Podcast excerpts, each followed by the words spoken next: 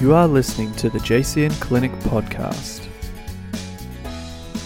The JCN Clinic podcast is a place where nutritionalists Jessica Cox and Carissa Mason get real about nutrition and living a healthy life.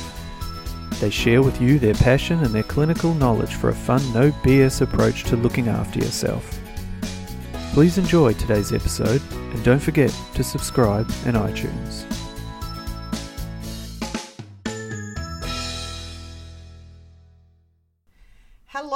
And welcome to the JCN Clinic podcast show. I'm Jessica and Carissa. and we have been absent for quite a few weeks, so apologies for that, but we've just been having a break. Haven't you done podcasts? I did one while you were gone. oh, like I did one. I think I, I feel like I haven't been on a podcast for a while, so I'm like, hopefully shit's been happening, but I haven't actually been checking on the apps or anything like that. We have dropped one, and then there was another one that was meant to happen that didn't happen. So Oh, I just okay. thought we'll have That's a right. we'll have a little bit of a break. Good. But we are uh, back. I- everyone knows I've had a break, so. Ah. exactly. You, know, you can just breathe the zen through to me. breathe the zen through, something like that. So, we're actually going to be diving into a couple of case studies again. We had quite a few that were sent through last time, and these were sent through, um, I think, around the same time, yeah. And we just had flagged them because they were Yeah, some yeah. extra interesting ones to unpack. So, we do and we've still got a few more after this as well, but yeah, we've chosen two today. chosen two. Sweet. So, yeah, we'll go, we'll definitely start with one. We'll probably dive into number two like we did last time. And the idea is that we can share these cases with you and you guys can learn a a lot about not I guess the obviously these health conditions uh, you might relate to them, but we want to give you a sense of how we really get in and break these down from a case perspective and, and definitely how we look at things from diving in and finding that core at the JCN clinic. So I'm going to start with going through this first case from Michelle. So I'll read out her history.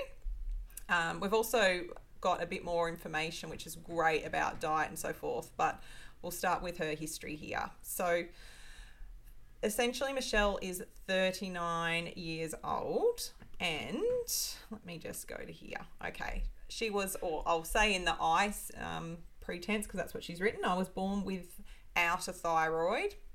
Congenital hypothyroidism is what they have classified me as. So I am on thyroxine, 200 micrograms a day.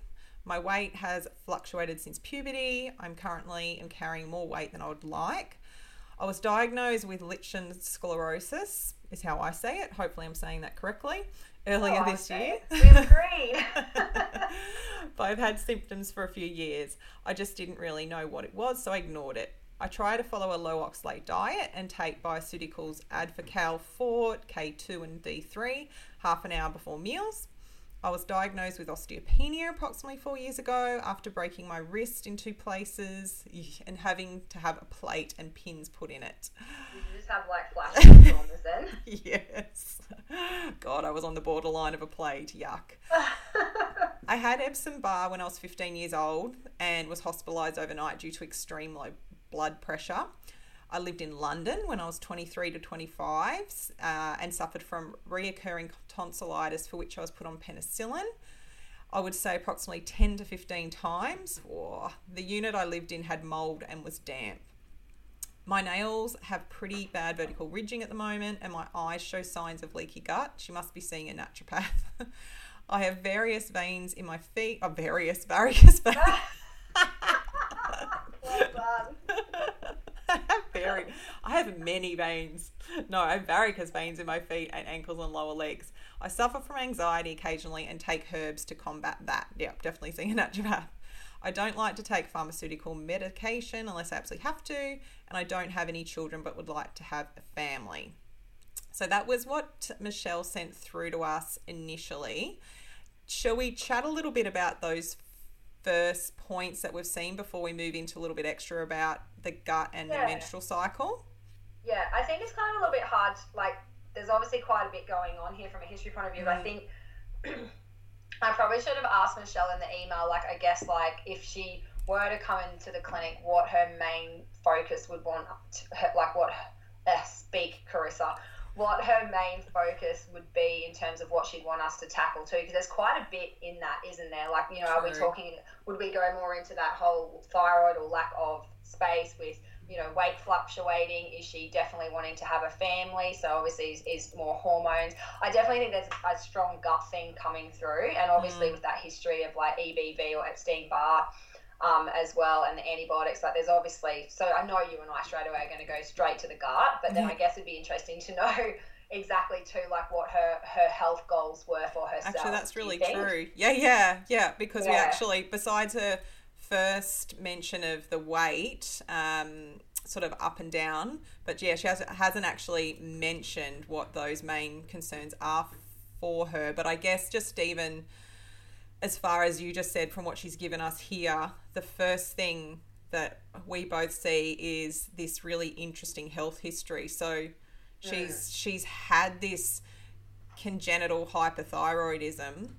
So obviously that's like already a major factor from birth, but it's really interesting like even with that seeing that from roughly from this history she's given us that at her sort of early mid teenage years she's had the e BV, been hospitalised. It's obviously been quite serious. So we see that sort of a quite strong viral assault there, potentially as commonly seen. There's going to be antibiotic use. And then that time in London where she's had that recurrent tonsillitis and all of that penicillin. So it's, yeah. I, I guess, I guess what I find really inter- interesting as you move through this, and then like you're starting to things see things like lichen sclerosis, which is, that heavily like obviously for anyone who doesn't know what that is, that's like just an inflammatory sort of skin condition it, where like the skin gets is it, is it white patches? Yeah, it's quite and it's quite thick thick pieces yeah. that will peel off, and it can often be around the genital area, like yeah. it can be other areas, but it's chronically more in like those sort of damp or wet areas, mm. and I guess is it considered autoimmune or not? That's exactly what I was going to say because it's really yeah. interesting that she's had these strong mucosal, I would say like these mucosal immune factors that are underlying and this kind of um, classic sort of assault of antibiotics and viruses mm. and then you see this autoimmunity starting to come yeah. through which is interesting with the obviously the thyroid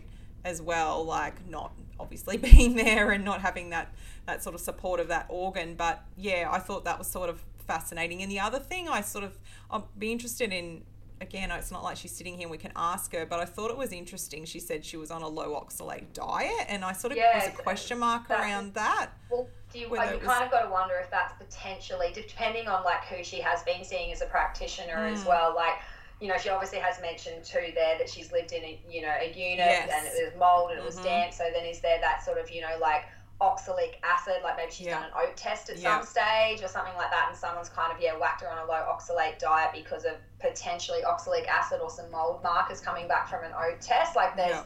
oh Michelle, we need you. I, yeah, and if so many carrots.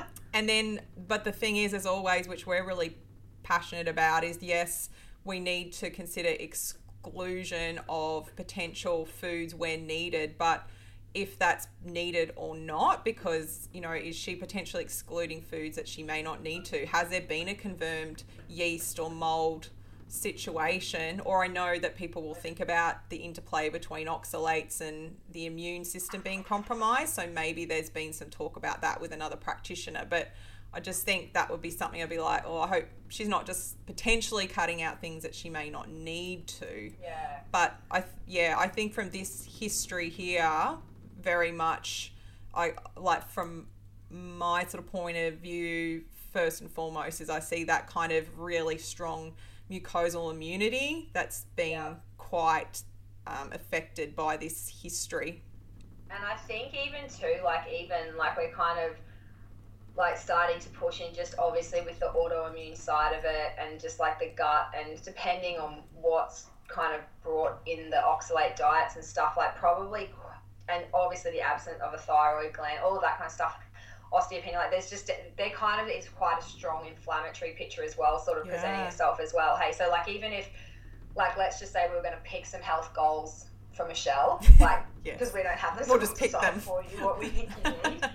um, so I think straight up we'd be looking at that whole gut inflammatory immune response, Mm-hmm. like definitely going into the gut at that level.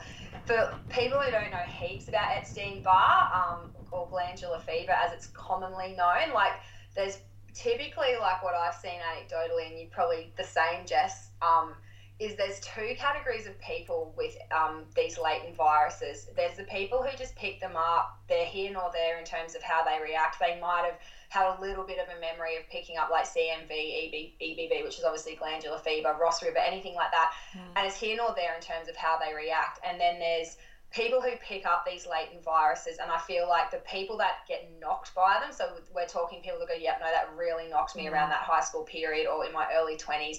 They're the people that really seem to struggle from an immune perspective later in mm. life. um, sure. So, and I think that's probably part of our, you know, genetic predisposition to how we immunologically um, deal with things. But there's also, you know, how we deal with stress, and there's so many things that kind of, you know, dictate how these viruses behave later in the human body. But definitely, potentially for someone like Michelle, who looks like maybe she has struggled with um, her glandular fever, then that we're looking at yeah that a big immune immune involvement later in life so autoimmune potential chronic fatigue which Mm. obviously with the absence of a thyroid i'd really love to know what your energy's like know, right? Yeah. like there's there's so much just in that I'd area be hey, really like- interested in even her earlier years before she was 15 too, like having obviously she's always had the medication, but how has her health been throughout her childhood and leading up to 15? Because often too, when we see someone go down, as you were just highlighting, with something like EBV quite badly, like you kind of sort of thinking about how was their health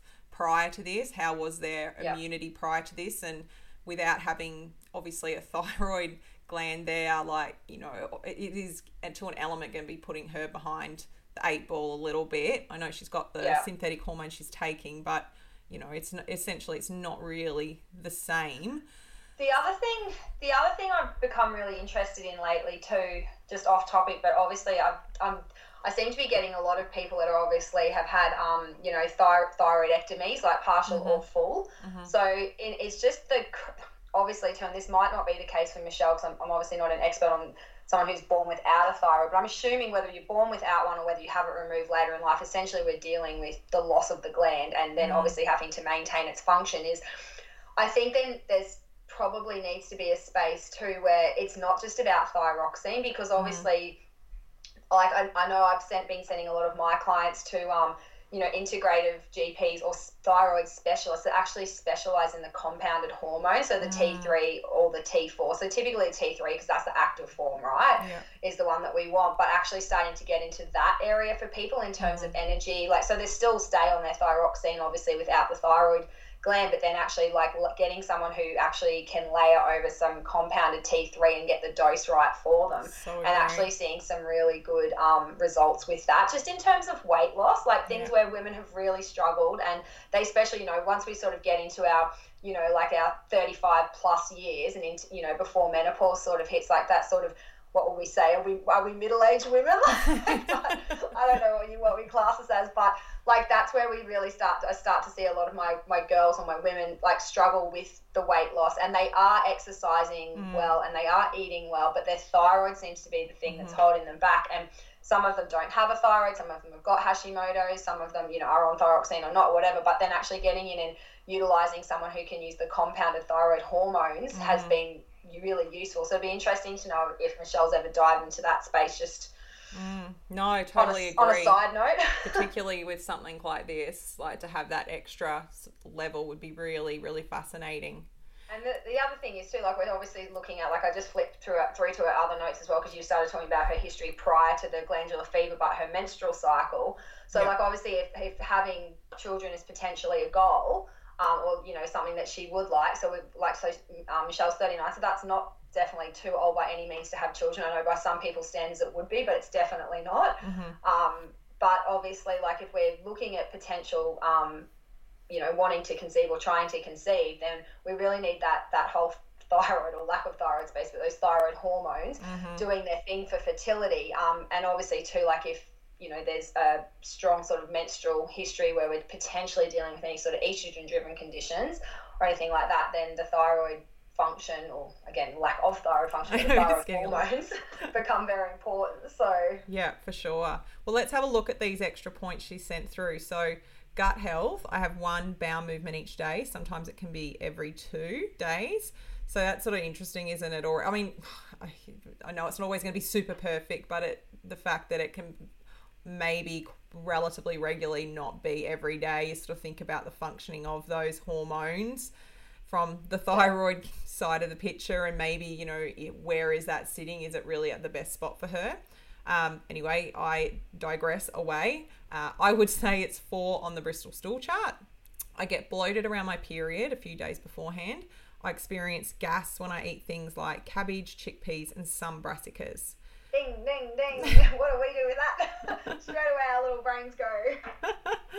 um, menstrual cycle. I started menstruating when I was 13 years old. My cycle length over the past few months has ranged from 25 to 36 days, and my bleed is six days. I've been experiencing a 7 out of 10 pain on the first day of my bleed recently, and the pain radiates down my legs and is a heavy dragging feeling.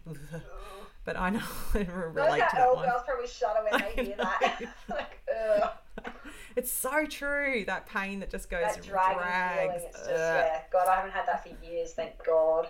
But after yeah. that, my one after that one day, my bleed is absolutely fine. I went on the pill when I was 18 for contraception and stopped taking it properly around 29. It didn't. It stopped working for me. I would just break through bleed. My old GP and I would have quite heated discussions about her wanting me to go back on it, but I just wouldn't. I don't like the idea of synthetic hormones running around my body. Once you know, you know, like that. Now she's Exactly also right. included a breakdown of her food here, but um, I guess, or no, I'll mention the food and then we'll come back. So food, this is a general day. We've got a banana sesame pancake, which sounds delicious, just made with some mashed banana and some.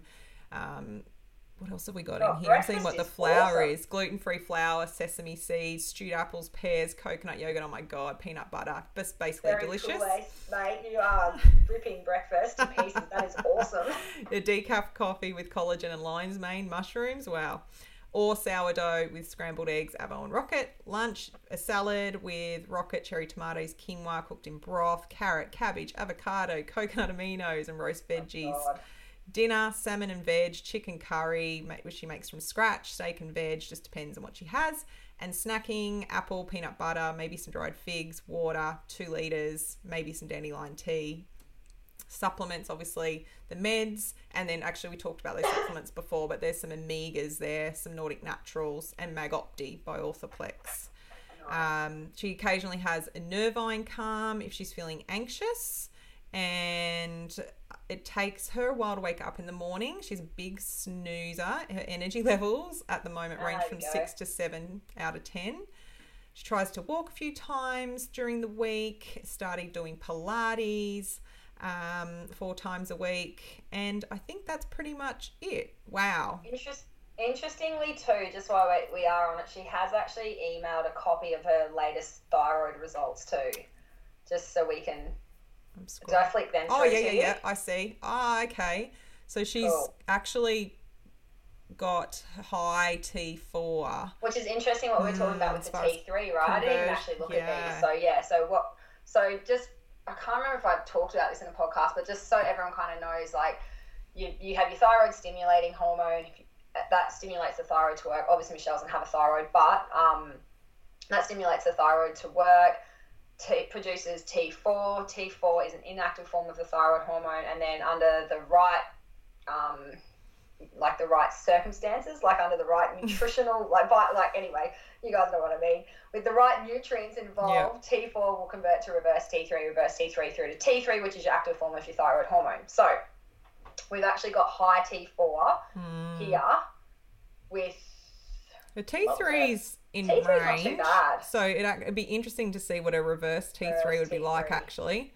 Just as far as how much is going down that pathway, but it is it is interesting. Like a T three, oh, we've, ki- we've kind of we Carissa and I both looking. There's a history of it, so we Yeah. we can't see the history as much for T3. It hasn't been continually tested, which is interesting. Going back to what you were saying by having, I think, someone who works really Someone manage that closely in area managing properly. this, this. I would want someone that was really all over this and taking my full thyroid panel every six months. I'd want T3, T4, reverse T3. Like I'd Antibodies. yeah, I, I want to see all of that as far as knowing that I'm getting the best Yeah. out of what I'm doing with any medication or anything supplemental Across- to yeah. support this because oh man, like it's it's such a vital driver of so many functions in the body. So if it's not quite right, and I guess Yeah. that's interesting when right at the start in all of this she mentioned about her weight always being so fluctuating. Mm. You've got to wonder about how well this is being regulated for. She's always been on the same dosage. It sounds like of her medication, give or which take. is which I think is not like I'm gonna like uh, the people I've seen do really well with managing their thyroid are the people that do have that. And obviously, we know we know the thyroid from a nutritional point of point of view and what, what it needs to function. But when you're dealing with someone who's had a you know a thyroidectomy or born without a thyroid or actually does have um you know like let's just say subclinical hypothyroidism or Hashimoto's that you know, just sometimes it does go beyond sometimes nutritional interventions and what Yeah. we can do. Like I support the shit out of people's thyroids when they need it, but sometimes too I'm like, all right, we need, like they're not losing the weight they need to. I'm like, right, we need to go and get you to see someone who will manage your thyroid on top of what we're doing, usually with some sort of bioidentical compound. yeah. And it's a game changer, but like you said, it's not just okay. Well, here's your thyroxine, here's your T3. See you later. It's Yeah. an ever-changing thing. Like, and Yeah. as people lose weight, that needs to be adjusted and adapted to the weight loss. And then as people's energy improves, and so that it's it is it's someone you need that specialist overseeing even what we're doing from a thyroid point of view, like with the you know bioidenticals and stuff like mm-hmm. that. Oh, the compounded T3, sorry, and just yeah, like ch- checking in on it every three to four to six months, and just then reevaluating their thyroxine and what else they're on to really get the best out of their energy and their adrenal function and their and their bowel function and weight loss. Exactly. Yeah, for sure.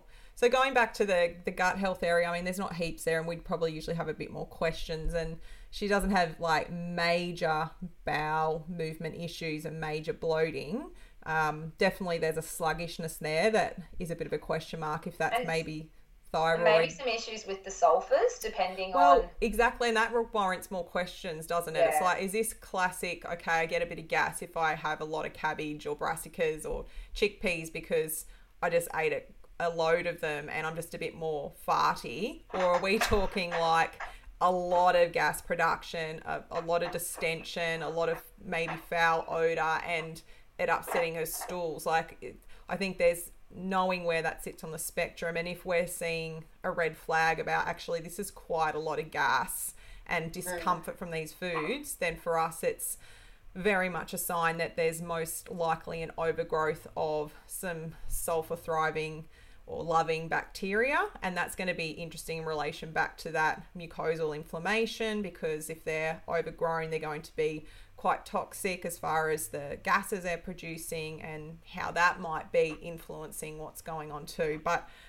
I yeah, I definitely would want to know a little bit more about the nature of how bad that gas is around those foods before kind of going, oh, grow, yep, definitely it's overgrowth of sulfur bacteria. We need to Yeah. rip all those things out. Um, but yeah, how does she go with garlic and onion and the other sulfurs? Like, she might actually be fine with those. So, Yeah. but it does raise a question, doesn't it? Oh yeah, shit check, shit check. Definitely, there'd be a few more gut questions.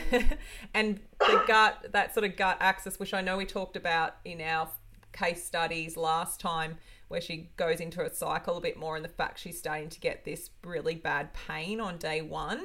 Um, you know, we've we've talked a lot about how having really extreme pain and horrible periods is not normal inverted commas and the fact that she's starting to get a lot of this sort of really heavy pain like 7 out of 10 that's getting up there Getting up there. we're sort of Yeah. starting to think about why like and i definitely uh, first and foremost is- am thinking about like if there's sort of extra sort of inflammatory congestion from that sort of gut liver axis point of view or as you were highlighting carissa what's going on with her cycle like her actual hormones underpinning this i mean she's had the pill up until 29 and like you know it'd be very interesting to see a dutch panel wouldn't it as far as yeah, hundred like percent. yeah, without It, it, like you're definitely right though. Like it, it literally might not be estrogen, and it mm. might just be like gut and liver congestion. Like I feel yeah. like.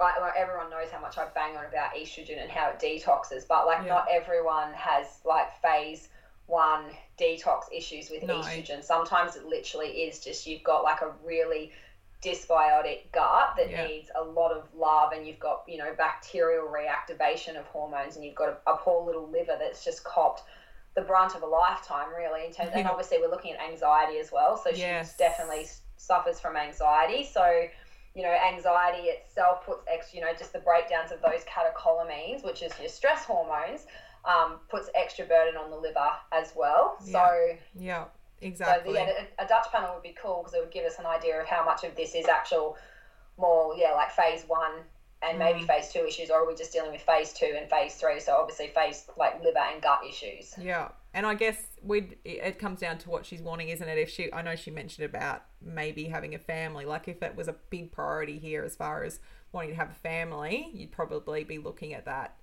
as something you might do sooner rather than later. But there's certainly yeah. sort of questions that we'd need to pose first to working on that gut liver framework first before diving into that as we we always do so yeah it's it's sort of a, it's a really interesting one because there's it depends on which direction she's wanting to go but if in in its majority with going through this and us just thinking about trying to optimize michelle's health like i oh. just i keep coming back to that gut area. I really do. I think I would be that... starting with the gut straight yeah. up, just with that. Or like, obviously for me, like I just would love to dive into that hormone space as well. But as yeah. I've as I've said before, and everyone knows, like you just you you can't really get into the hormones without until the gut's ready for it anyway. And yeah. there's just so, such a strong gut immune inflammatory sort of you know history and presentation happening still. So like in terms of like you know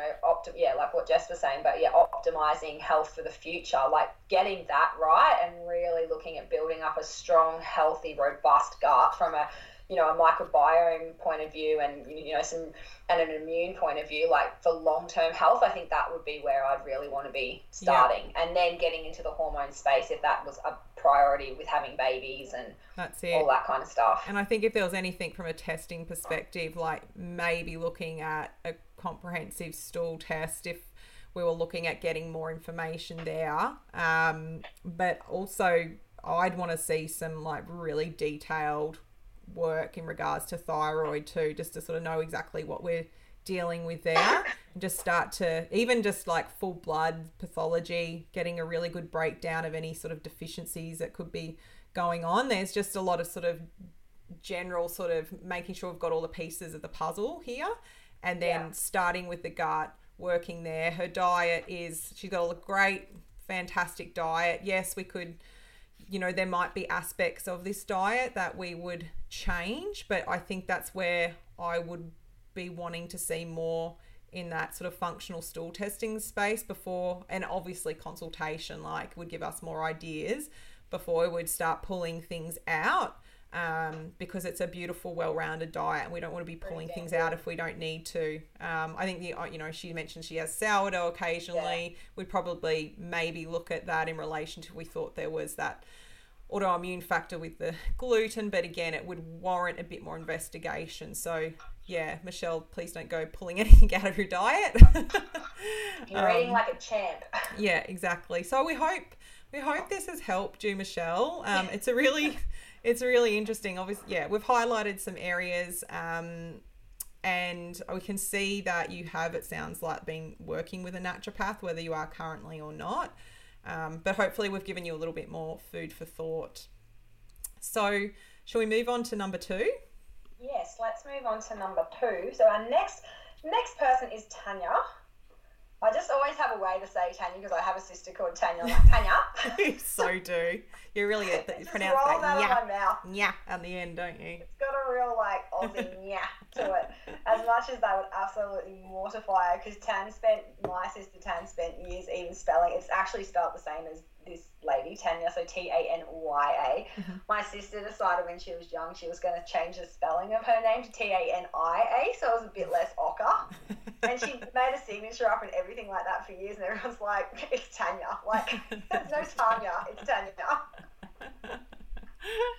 Soz, mate. Born and bred Australian. Yeah. so anyway, so Tanya's is. I'll, I'll, you happy for me to read this one? Go for it. Take a breath because it's a biggie. long. So big if you want a tag right, team, um, let me cool. know. So, dear Carissa and Jess, my name is Tanya. I'm a long time listener and I thought I would share my case with you both. I'm a 35 year old female living in Sydney. I first got my period when I was 13 years old, and right from the get go, it was extremely heavy. It wasn't necessarily painful, although there was some soreness. However, the main issue was the extremely heavy and even clotty flow. It was so bad that I could not even make it from recess to lunch without a super thick pad on, and I would leak through.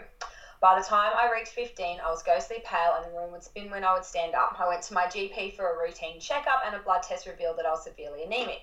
I still remember my doctor calling I still remember my doctor calling my house on a Saturday morning to tell my family that I was very sick and I needed to come back to discuss my health as soon as possible. I was put on the pill and double iron tablets immediately, and I've been on the pill ever since. The pill has made a massive difference to my life, and I was able to have able ugh, read Chris, and I was able to have what seemed like a normal flow. I struggled to stay on the iron tablets as they made me feel sick in the stomach after I'd um, and after I'd taken iron tablets for a while, while, being just enough to pick my iron levels up again to a near healthy range, I stopped taking them. From the age of 16, I made the decision to become a vegetarian, and I have since and I have since on and off throughout my life been a vegetarian. However, past the age of 30, I've taken it very seriously and checked everything for animal derived products. At about my late 20s, a pharmacist encouraged me to stop taking a break from the pill and did not and I and to not have my usual breakthrough bleed. He told me that there was no reason why I could not conti- why I could not continuously take the pill non-stop. That just makes me so mad. anyway, I checked this idea with my GP and even a few GPs since, and they all seem to have the same reaction, being that they don't seem so too impressed by the idea, but they can't give me a medical reason not to do this. My pharmacist kept suggesting the same idea to me every time I went to fulfill my prescription, and eventually I just caved and did what he suggested, purely for the convenience that it would bring to my life. I started taking the iron tablets regularly again about two years ago, and I feel much better in terms of my energy levels since being on the iron tablets again. The problem throughout my whole adult life is that my iron levels have never been within a healthy range for an adult. I have just barely scraped through into the healthy range since returning to taking iron tablets recently and by not stopping to have a breakthrough bleed. However, I can never boost myself to get higher within the range. I know that I'm not taking it easy on myself by being a vegetarian. However, I, I usually have a healthy diet and there's no shortage of greens in my diet. My question to you and Jess is what do you think the reason is behind my struggle to get my iron within a healthy range? I have listened to your podcast for a long time and I'm aware that a breakthrough bleed is not actually a period. So could you please also explain to me the benef- what the benefits of having a breakthrough bleed would be if I were to go back to having a break from the pill, whether it would be once a month or even just once every three months. Thanks and love your work, ladies. Tanya. Wow. Thanks, Tanya. Um, she's got a bit more here, but it's more diet stuff, her supplements that she's taking, um, a bit of gut health history in a separate email. Yeah, do, should we tackle the first email? yeah, let's sort of talk about Break this, that down a little bit. first one. It's um, oh, where to start? So, oh, it, it's sort of it's interesting to me in that she's had similar getting a period at this 13 years, which is I guess pretty normal these days, and being really really heavy from the start.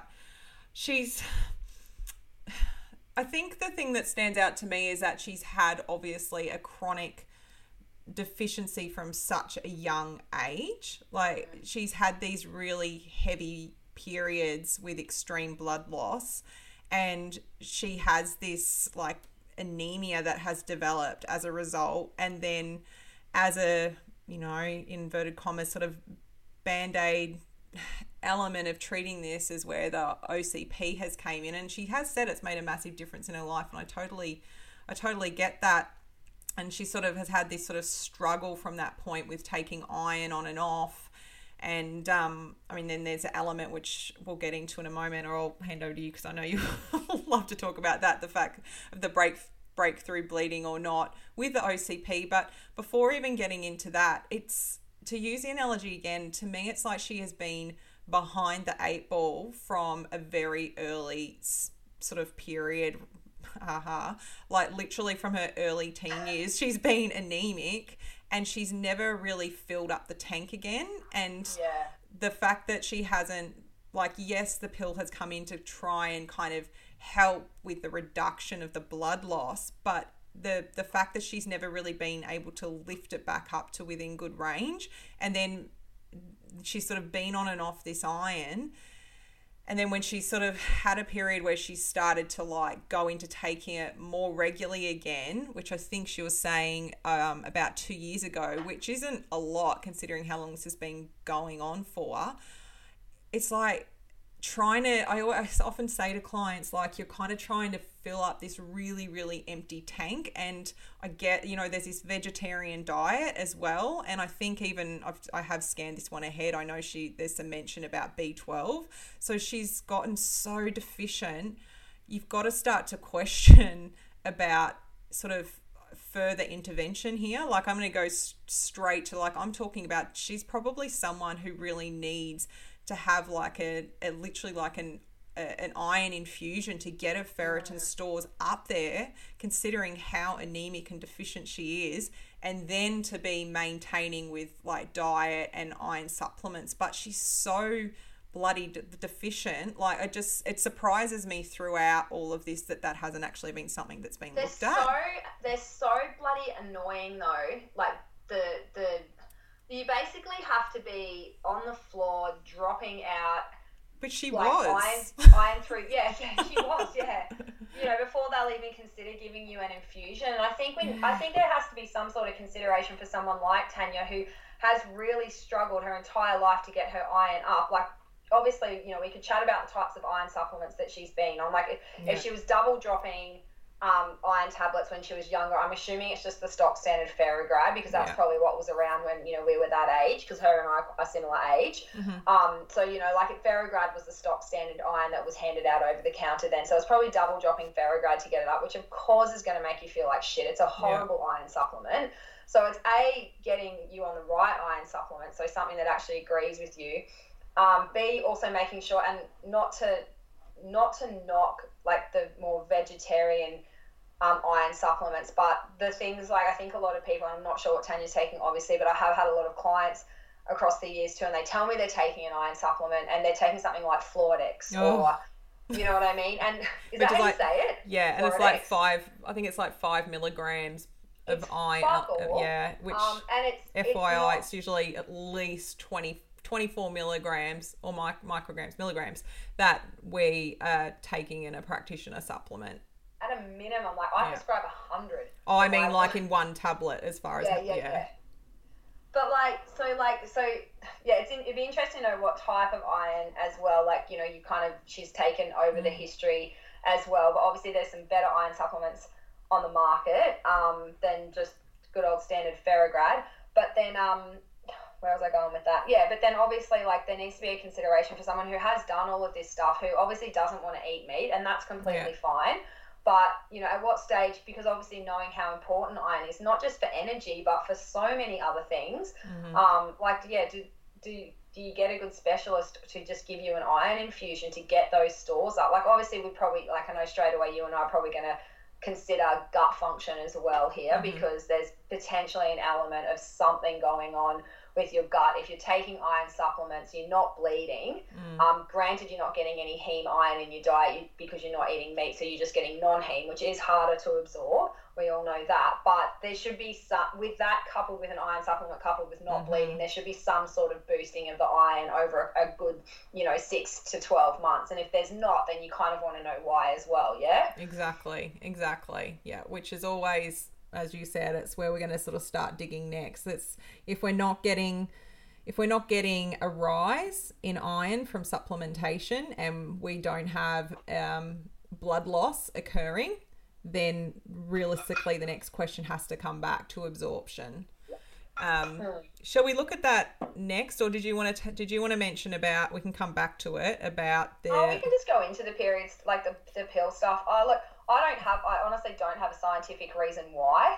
Um, I just think, like, hon- honestly, if you are on the pill, you realistically should just be letting your body have a breakthrough bleed. I know it's not a real period, but it still is a break from those synthetic hormones. It still is an opportunity for your uterine lining to shed a little Mm, bit.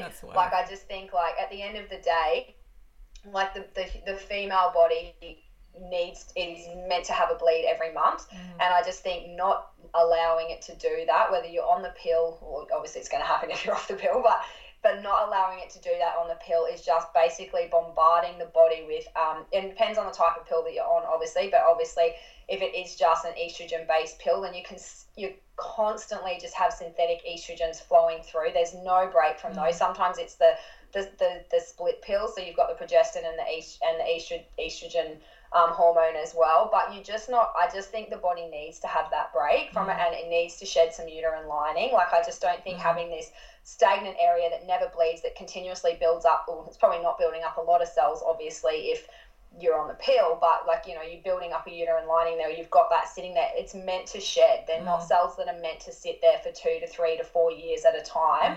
Um, so I think, and I yeah, I don't. Yeah, I wish I had like this. Here's my scientific answer as to why, but I just think like it's just I don't know, like it's a it's a normal bodily function to bleed every month, and I just think like I know it's not a, a true bleed in inverted commas, like an actual period, but it still is allowing the body to have a break from synthetic hormone and shed a little bit of a uterine lining, which is what it's meant to do. Mm. The other thing is is just the flip side of what I have seen for people who and this is not everyone, but again, it it's a bit of it's a bit of personal experience, but it's also a bit of like a lot of what I've seen in the clinic is the just the the levels of mental health and B twelve and things like that that are affected by not allowing the body to bleed seem to be amplified when you skip that that breakthrough bleed. And that's definitely what I've seen for a lot of like my, my younger girls, anyone who's B12 deficient. Um, it just seems obviously there's so much um, of your B, B12 and stuff that is used in the metabolism of those synthetic hormones that come from the pill. Mm, interesting. Um, yeah, and it just seems to be like anxiety seems to be amplified for a lot of maybe a lot more a lot of my younger girls, but the ones that I'm seeing that have been told by the pharmacist or told by their GP, I just don't ever have a period, yeah. and they're getting anxiety through the freaking roof, or they've got they're really depressed, and all of a sudden you just allow them to have that monthly cycle, even while they're still on the pill because they want to be on it, and that's cool. But just it's almost just giving the body a little bit of a break, and all Yeah. of a sudden they're feeling less anxious or less depressed because they get that bit of a relief from it. So. Mm, interesting. I suppose my opinion is more anecdotal. Yeah. Yeah, well, that's- just you know I, I think that's important like we have amazing research that is available at um, you know at our fingertips which is great and we definitely pride ourselves on, on staying up to date where we can but there's also a huge valuable benefit that comes with clinical practice and you know between the two of us there's a shit ton of years of clinical practice and and, and a lot of hundreds and hundreds and hundreds of clients um and you you know in a way to me it's like you you build your own meta analysis over all these years. So you see a lot and you start to see repetitive patterns as you just pointed out and i i just think that can be really valuable I um think so too. And I think just having that really good understanding of the basic biological function of the human body, which we do, like we, you know, from a biological and biochemical perspective, like we live and breathe how the body is meant to function or what it should and shouldn't be doing. And Mm-hmm. I just think for me, like one of the, the foundational things of a female is that we are meant to bleed every month. Like, yeah exactly So that so whether you're on the pill or off the pill, but to me that's very important. So do you want to do you want me to read out the next part or are you happy to do her next breakdown of diet Let me read. All right. Um, here is a snapshot of my usual diet. Breakfast, 8 a.m. to 9 a.m. Either a spinach and feta omelette with two fried eggs and sauteed kale, almond milk wheat cappuccino. Then mid morning, another almond milk wheat cappuccino. Lunch is a mixture of roasted vegetables, so pumpkin, sweet potato, or miso eggplant, yum, and two corn and zucchini fritters with aioli on the side, or rye bread, or a rye bread, cheese, and salad Subway sandwich. Afternoon, either an almond milk hot chocolate or freshly squeezed orange juice or a sugar free Red Bull.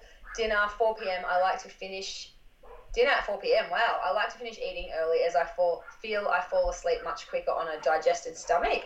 So dinner is either a brown rice burrito bowl from GYG, bloody love my GYG, no guacamole as, as I have an intolerance to avocado, or a spinach, feta, and pumpkin risotto in Neapolitana sauce. This is very you. Um, or a Mediterranean pasta with feta and chili and Neapolitana. Am I saying that right?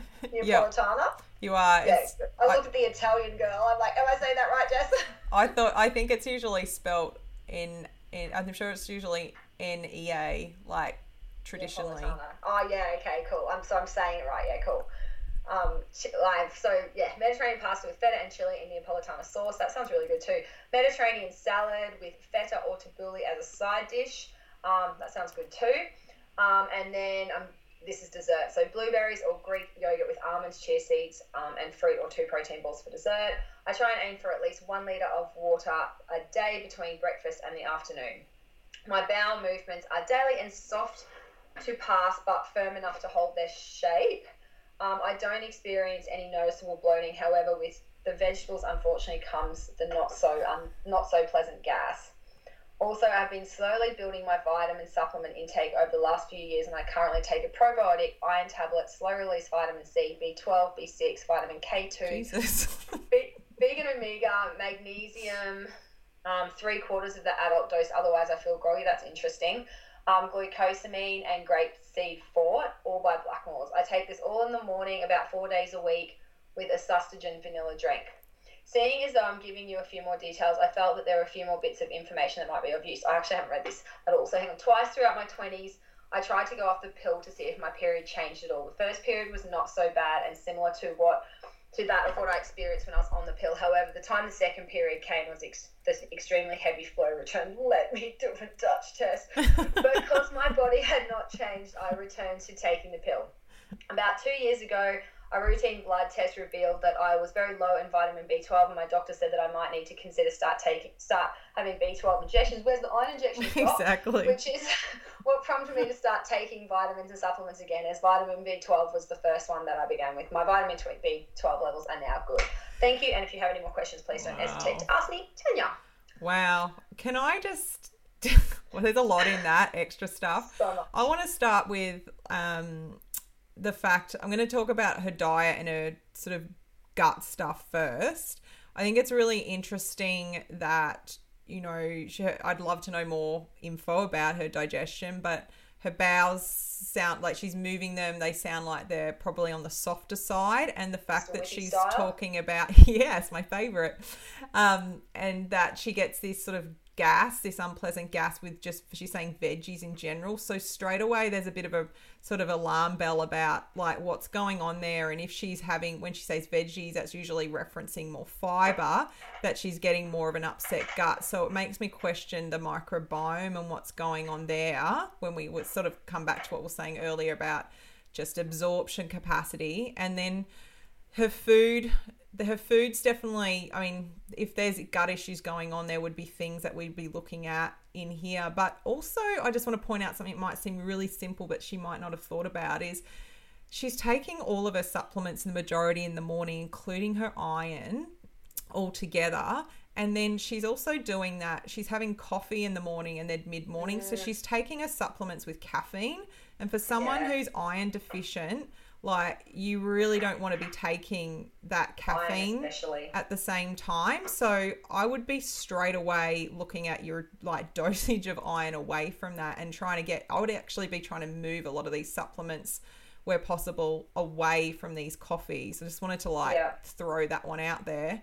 Um, but yeah dietary wise there's there's foods in here that may be like just I've sort of fallen lately into the habit of saying kind of like primary drivers as far as inflammation. If her her sort of gut is unhappy, it could be just that she's having that sort of primary sort of reactivity to foods from an intolerance level. Maybe something just doesn't sit too well for her, or sort of secondary reaction that might be bacterial, like the food reacting more so on a um, with that microbiome level, which might be why that sort of whole veggie space is starting to sit unwell. But it just it kind of starts to kind of ring alarm bells about if there's a gut component that might be part of why this iron isn't Iron, absorbing yeah, as well. Because we have a bacterial issue then remember a lot of bacteria like iron as a fuel substrate and they'll be munching away on your iron and you won't be getting as much of it. Plus you may not be absorbing it as well because of what might be happening at that mucosal lining.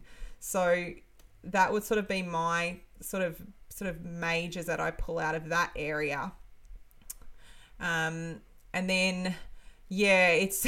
I think it's interesting when she talks about her sort of in her twenties of trying to come off the pill and then having this sort of which makes sense. the first one wasn't that much of an issue, but by the time things are kicking back in, she's getting these similar symptoms again. But geez, it'd be interesting to know more about what is actually going on with her hormones underlying all of this. Like to be having these heavy, intense bleeds that are being masked by the pill. Like what what's going on under here that may be able to be um, looked at and supported with maybe maybe without the use of the pill.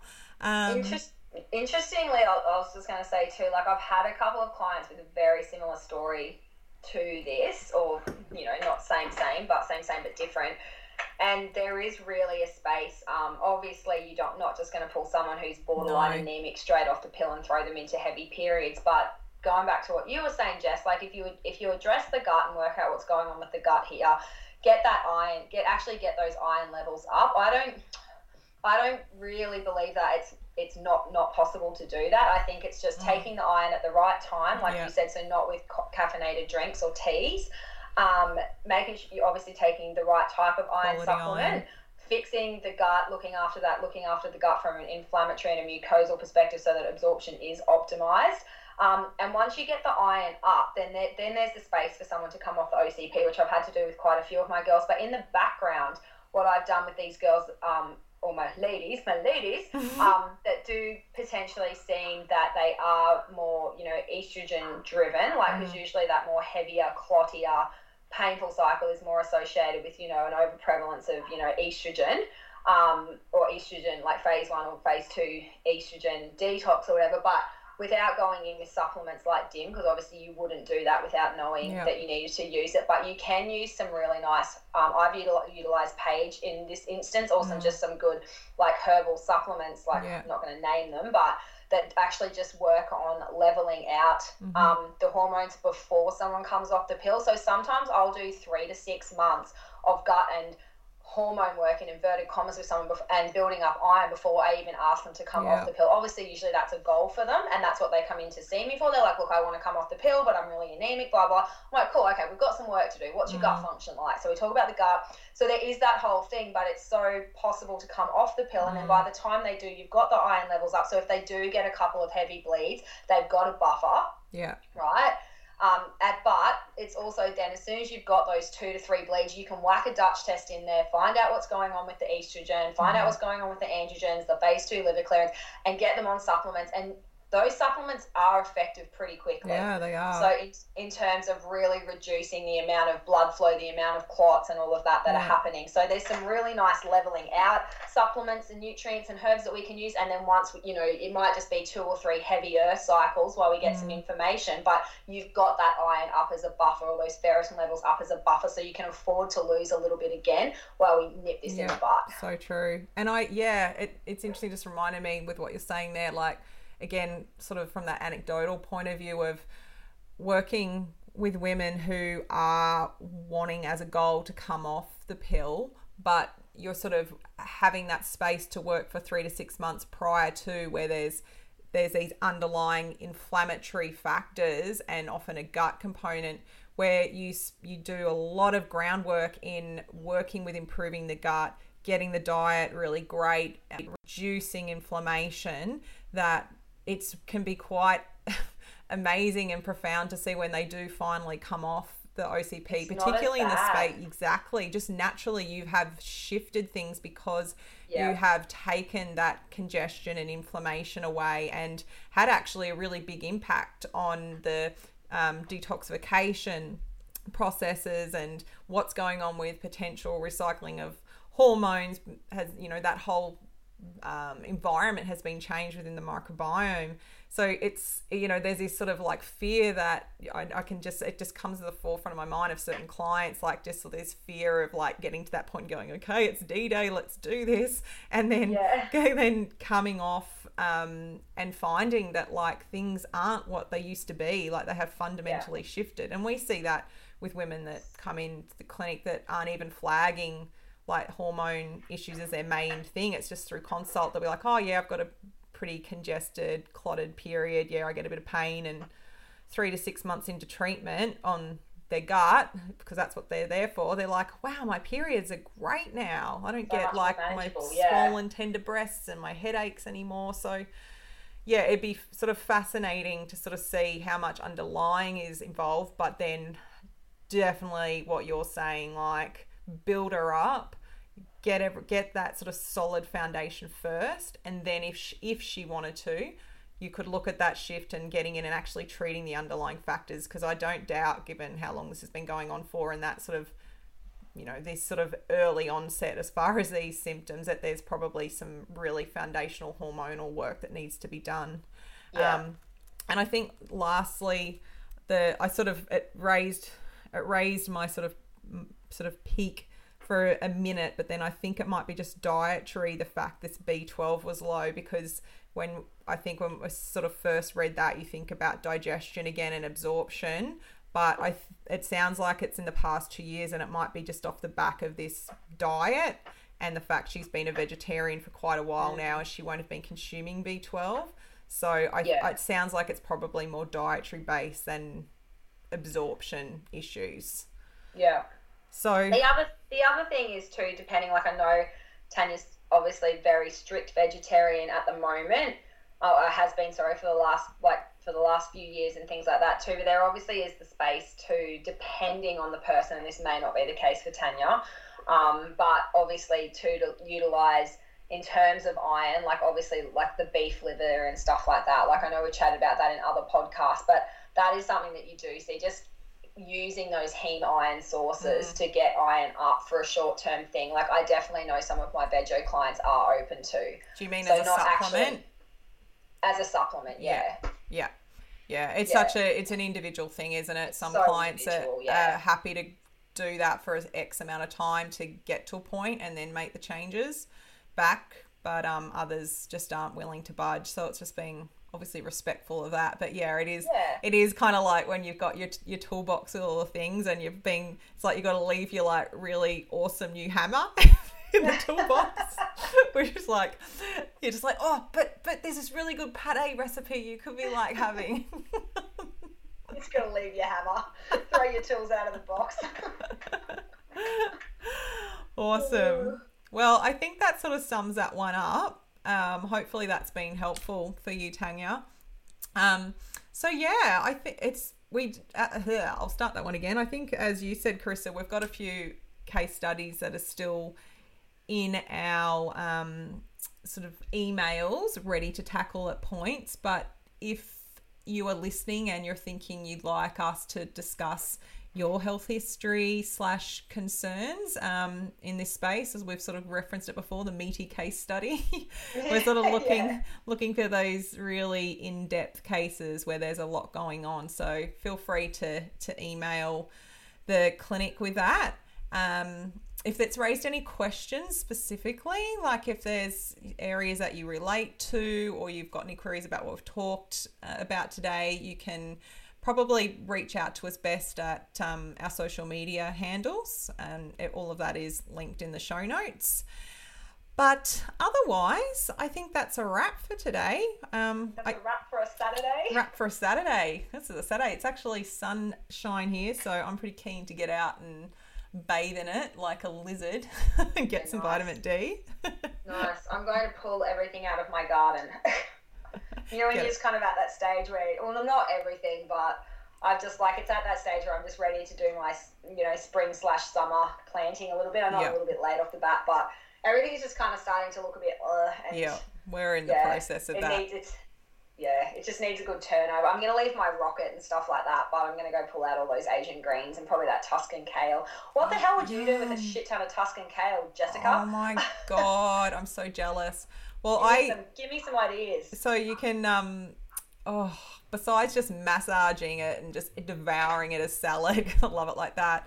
But um have you have you done the classic just throw it in with your roast veggies Yeah, in the last till it's all crispy?